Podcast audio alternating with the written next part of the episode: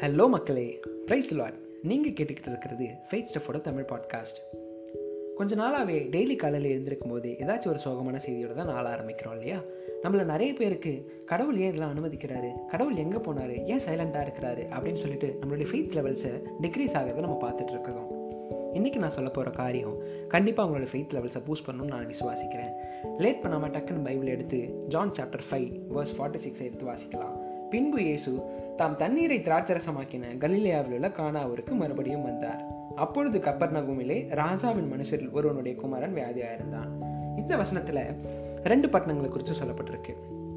ஒன்று கலிலேயா இன்னொன்று கப்பர் நகும் கலிலேயாக்கும் கப்பர் நகும்க்கும் கிட்டத்தட்ட thirty five to forty kilometers இருக்கும் அப்படின்னு ஆராய்ச்சியாளர்கள் சொல்கிறாங்க இது எதுக்கு இவன் சம்மந்தம் இல்லாமல் சொல்கிறான் அப்படின்னு நீங்கள் கேட்குறது எனக்கு கண்டிப்பாக தெரியுது.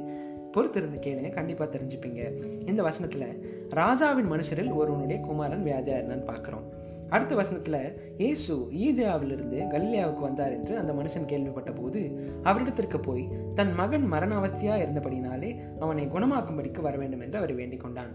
பாருங்க அவன் ராஜாவின் மனுஷன் அவ்வளோ பெரிய பொசிஷனில் இருந்தாலும் அவ்வளோ பெரிய அவனுக்கு கிரைசிஸ் இருக்குங்க. அவனுடைய மகன் வியாதி படிக்க இருக்கிற டைமில் அவன் வேலைக்காரங்கள்லாம் அனுப்பலை. அந்த டைம்லேயும் ஏன் ஆண்டவர் மேலே வச்ச ஒரே நம்பிக்கை அந்த கிரைசிஸ் டைம்லேயும் ஆண்டவர் மேலே அந்த ஃபெய்த்தை வச்சதால் அந்த கிரைசிஸ் ஃபெய்த்தை கொண்டு அவன் ஏசு கிறிஸ்து கிட்ட போயிட்டு டிஸ்டன்ஸ்லாம் பார்க்காம ஏசப்பா வந்து என் மகனை சுகமாக்குங்க அப்படின்னு சொல்லிட்டு கேட்குறான் அவனுடைய first level of faith crisis ஃபெய்த்தில் இருக்குது.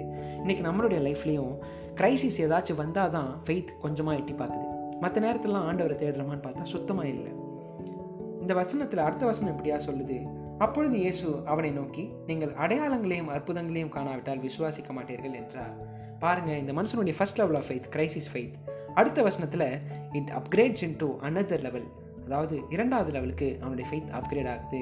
அதற்கு ராஜாவின் மனுஷன் ஆண்டவரே என் பிள்ளை சாகிறதற்கு முன்னே வர வேண்டும் என்றான். அவ்வளோ தூரம் ட்ராவல் பண்ணி போன அந்த மனுஷன் ஆண்டவர்கிட்ட அவ்வளோ கான்ஃபிடென்ட்டாக கேட்குறான் ஏசப்பா உங்களால் கண்டிப்பாக முடியும் அப்படின்னு சொல்லிட்டு அவனுடைய வார்த்தையில் அவனுடைய கான்ஃபிடன்ஸ் வெளிப்படுறதை பார்க்குறோம். அவனுடைய first level of faith crisis ஃபெய்த்லேருந்து இப்போ கான்ஃபிடென்ட் ஃபெய்த்தாக மாறிடுச்சுங்க. அதுக்கு ஜீசஸ் கிரைஸ்ட் என்ன ரிப்ளை கொடுக்குறா தெரியுமா? இயேசு அவனை நோக்கி நீ போகலாம் உன் குமாரன் பிழைத்திருக்கிறான் என்றார். அந்த மனுஷன் இயேசு சொன்ன வார்த்தையை நம்பி போனான். அவனுடைய கான்ஃபிடென்ட் ஃபெய்த்க்கு கண்டிப்பாக ஒரு ஆன்சர் கிடைக்கும் அப்படின்னு சொல்லிட்டு இயேசு கிறிஸ்து அவனுடைய விசுவாசத்தை பார்த்து வியந்து நீ போகலாம்ப்பா உன் மகன் பிழைச்சிருக்கிறான்னு அந்த ஒரு நொடியில் அற்புதத்தை செய்கிறாருங்க அடுத்த வசனம் சொல்லுது அவன் போகையில் அவனுடைய ஊழியக்காரர் அவனுக்கு எதிர்கொண்டு வந்து உம்முடைய குமாரன் பிழைத்திருக்கிறான் என்று அறிவித்தார்கள். இந்த இடத்துல கிரைசிஸ் ஃபெய்த்தாக இருந்து கான்ஃபிடென்ட் ஆஃப் ஃபெய்த்தாக மாறின அந்த ஃபெய்த் இப்போது கன்ஃபர்ம்டு ஃபெய்த்தாக மாறினதை நம்ம பார்க்குறோம். யோசிச்சு பாருங்களேன் எவ்வளோ அழகாக அவனுடைய ஃபெய்த் லெவல்ஸ் அப்கிரேட் ஆகுது இல்லை இன்றைக்கி நம்ம லைஃப்பில் அப்படி இருக்குதா? ஏதாவது கிரைசிஸ் வரும்போது மட்டும்தான் ஆண்டவர் மேலே ஃபெய்த்தை வைக்கிறோமே தவிர அடுத்த லெவலுக்கு அது அப்கிரேட் ஆகிறதே இல்லை. ஆண்டவரை முழுமையாக நம்புறது இல்லை அது அந்த கன்ஃபர்மேஷனான ஒரு ஆன்சரை நம்ம வாங்குறதே கிடையாது.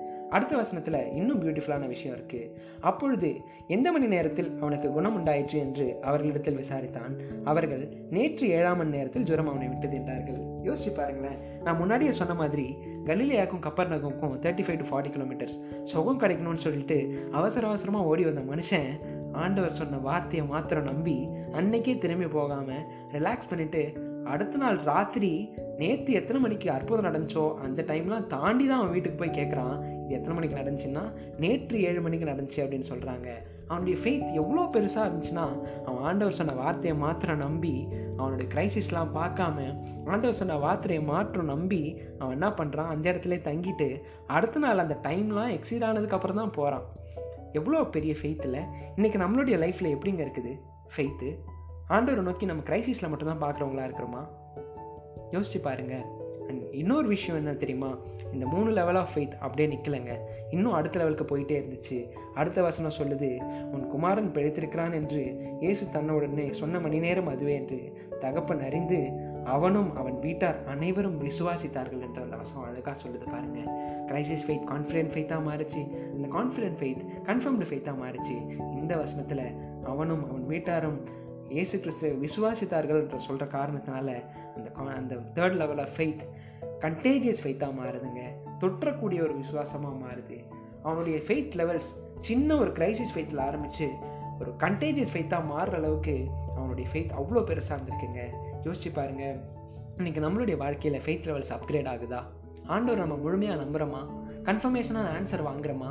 நம்மள்கிட்ட இருந்து நம்மளை பார்த்து அது கண்டேஜஸாக ஃபெய்த்தாக மாறுதா அப்படின்னு சொல்லிட்டு யோசிச்சு பார்க்கலாம். நம்மளுடைய லைஃப்பில் ஆண்டவர் நம்மளை டிரைவ் பண்ணுற ஸ்டீரிங் வீலாக இருக்கிறாரா? இல்லை தேவைப்படுறப்ப யூஸ் பண்ணுற ஸ்டெஃப்னி டயராக இருக்கிறாரான்னு யோசித்து முடிவெடுங்க.